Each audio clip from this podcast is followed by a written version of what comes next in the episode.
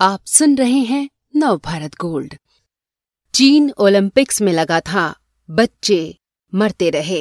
अर्थव्यवस्था को लोगों की जान से ज़्यादा तवज्जो देने वाले चीन में हुआ एक ऐसा घोटाला जिसने हज़ारों बच्चों को जीवन भर का दर्द दे दिया। शैलेंद्र पांडे। चीन के दक्षिणी हुन्नान प्रांत में रहने वाले रेन चेन की उम्र पंद्रह साल है। जब वो करीब तीन साल का था तब किडनी में स्टोन का पता चला। डायलिसिस हुई, लंबा इलाज किया गया, लेकिन परेशानी बढ़ती गई। तब से उसकी दो बार सर्जरी हो चुकी है। हर हफ़्ते हॉस्पिटल के तीन चक्कर लगाने पड़ते हैं। चीन के एक न्यूज़ पोर्टल से बातचीत में चेन की माँ ने कहा, वो मुझसे सवाल पूछता है कि मैं उसे इस दुनिया में क्यों ले आई? क्या केवल दर्द सहने के लिए? चेन की माँ के पास कोई जवाब नहीं है।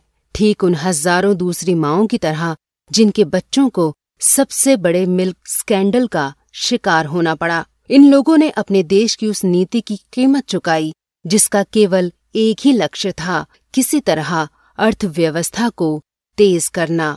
करीब बारह साल बाद भी इन माओं का भरोसा फिर से नहीं जीत सका है चीन।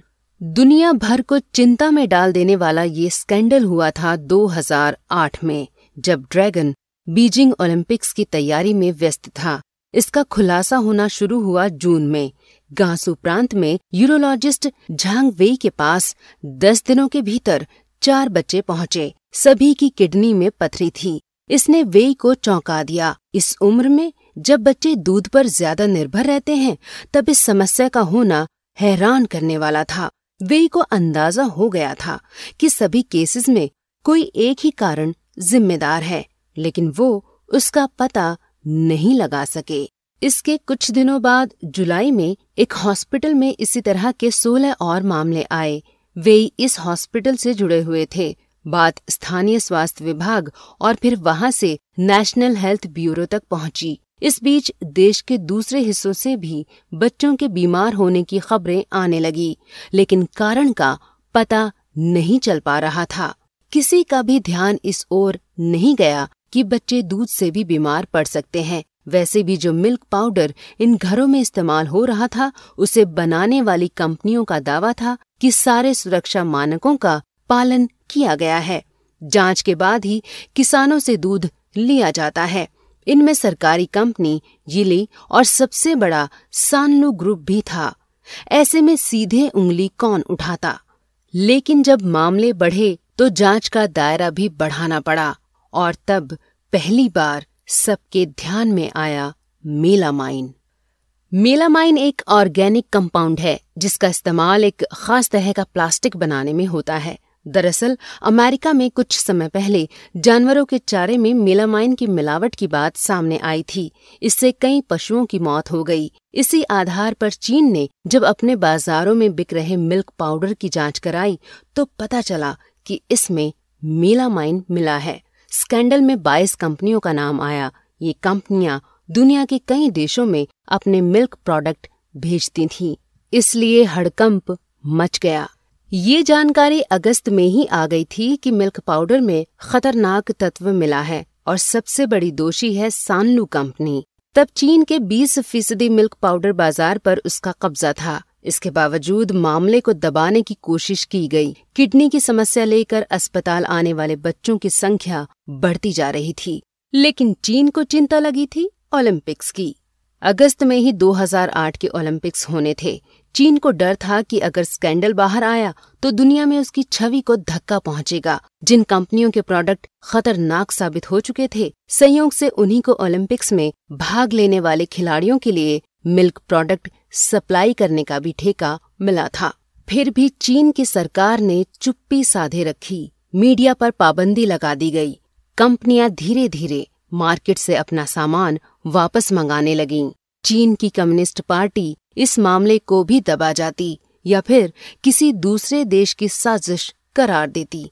अगर सानलू की साझेदार न्यूजीलैंड की डेयरी कंपनी फोंटेरा न होती फोंटेरा ने दोनों देशों की सरकारों के सामने ये मामला उठाया और तब पहली बार दुनिया को इसका पता चला।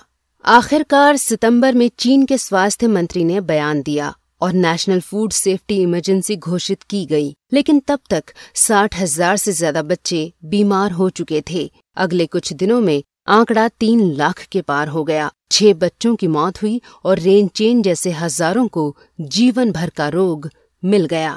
ज़्यादातर बच्चे तीन साल से कम उम्र के थे। कुछ रिपोर्ट बताती हैं कि ये संख्याएँ कहीं ज़्यादा थीं, लेकिन चीन की सरकार सच छुपा ले गई। सरकारी मीडिया ने वही दिखाया जो वहाँ की कम्युनिस्ट पार्टी चाहती थी। दोषी कंपनियों ने आवाज़ उठाने वालों को खरीदना चाहा जो नहीं माने उन्हें धमकी दी गई। इस स्कैंडल से चीन की छवि को ज़बरदस्त धक्का लगा। उसने ओलंपिक तो बचा लिया, लेकिन इस बात के लिए खूब आलोचना झेली कि अपनी मेजबानी को बेदाग रखने के लिए उसने मासूमों की जिंदगियों को दांव पर लगा दिया। इस घोटाले ने चीन की आर्थिक नीतियों का सच भी सामने ला दिया।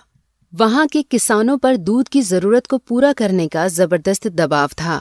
ऐसे में उन्होंने मिलावट का रास्ता अपना लिया। मेलामाइन में सड़सठ फ़ीसदी नाइट्रोजन होता है और दूध का प्रोटीन चेक करने के लिए उसमें नाइट्रोजन की मात्रा ही मापी जाती है। जाँच में ये पता नहीं चल पाता कि ये नॉन प्रोटीन नाइट्रोजन है। बस इसी का फ़ायदा उठाया गया। अधिक उत्पादन का दबाव झेल रहे किसानों ने अपने दूध को प्रोटीन चेक पास कराने के लिए मेलामाइन का सहारा लेना शुरू कर दिया। ऐसा नहीं है कि ये सब कुछ 2008 में अचानक शुरू हुआ। इससे पहले 2005 में ही एक आवाज़ उठी थी। मिल्क स्टेशन चलाने वाले एक शख्स ने खुलासा किया था कि प्रोटीन कंटेंट बढ़ाने के लिए दूध में कई तरह की मिलावट की जा रही है, लेकिन उसे अनसुना कर दिया गया। इसका खामियाजा तीन साल बाद लाखों परिवारों को भुगतना पड़ा। आखिर में कुछ जिम्मेदार लोगों को सजा सुनाई गई। सानलू कंपनी दिवालिया हो गई, लेकिन ये सब कुछ चीन सरकार की अपनी गलतियाँ छुपाने जैसा था। बीजिंग इंस्टीट्यूट ऑफ़ टेक्नोलॉजी के प्रोफेसर हु जिंगड़ू ने अपनी सरकार की खुले आम आलोचना करते हुए लिखा, ये उस विचारधारा का परिणाम है जिसके लिए सब कुछ केवल अर्थव्यवस्था है। मार्केट इकोनॉमी के लिए एक नैतिक आधार खड़ा करने का प्रयास नहीं किया गया। इसका यही अंजाम होना था।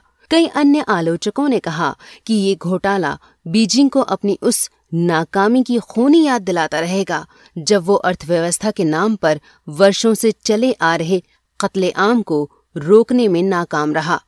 तो क्या बीजिंग को सब कुछ याद है? इसी साल मई में जब चीन कोरोना संकट से जूझ रहा था, तब हुनान में कुछ बच्चे दूध से बीमार पड़ गए। इनके सिर सूज गए, त्वचा लाल हो गई थी और वज़न घटने लगा था। इस तरह की घटनाएँ चीनी माता पिता को 2008 भूलने नहीं देती। यही वजह है कि बच्चों के खाने पीने के मामले में वे विदेशी ब्रांड्स पर अधिक भरोसा करने लगे हैं। मिल्क पाउडर के जिस बाज़ार पर चीनी कंपनियों का दबदबा था, आज उसमें 50 फ़ीसदी से ज़्यादा हिस्सेदारी विदेशी कंपनियों की है। चीनी अभिभावक उस हादसे को इसलिए भी नहीं भूल पा रहे, क्योंकि उनमें नाराज़गी है। उन्हें याद है कि कैसे उस संकट में जब कुछ वकील उनका केस लड़ने के लिए सामने आए तो सरकार ने दबाव डालकर सभी को पीछे हटने पर मजबूर कर दिया। अदालतों ने कहा कि वे व्यक्तिगत मुकदमे नहीं सुनेंगी। दोषी कंपनियों ने मुआवजा देकर पीछा छुड़ा लिया।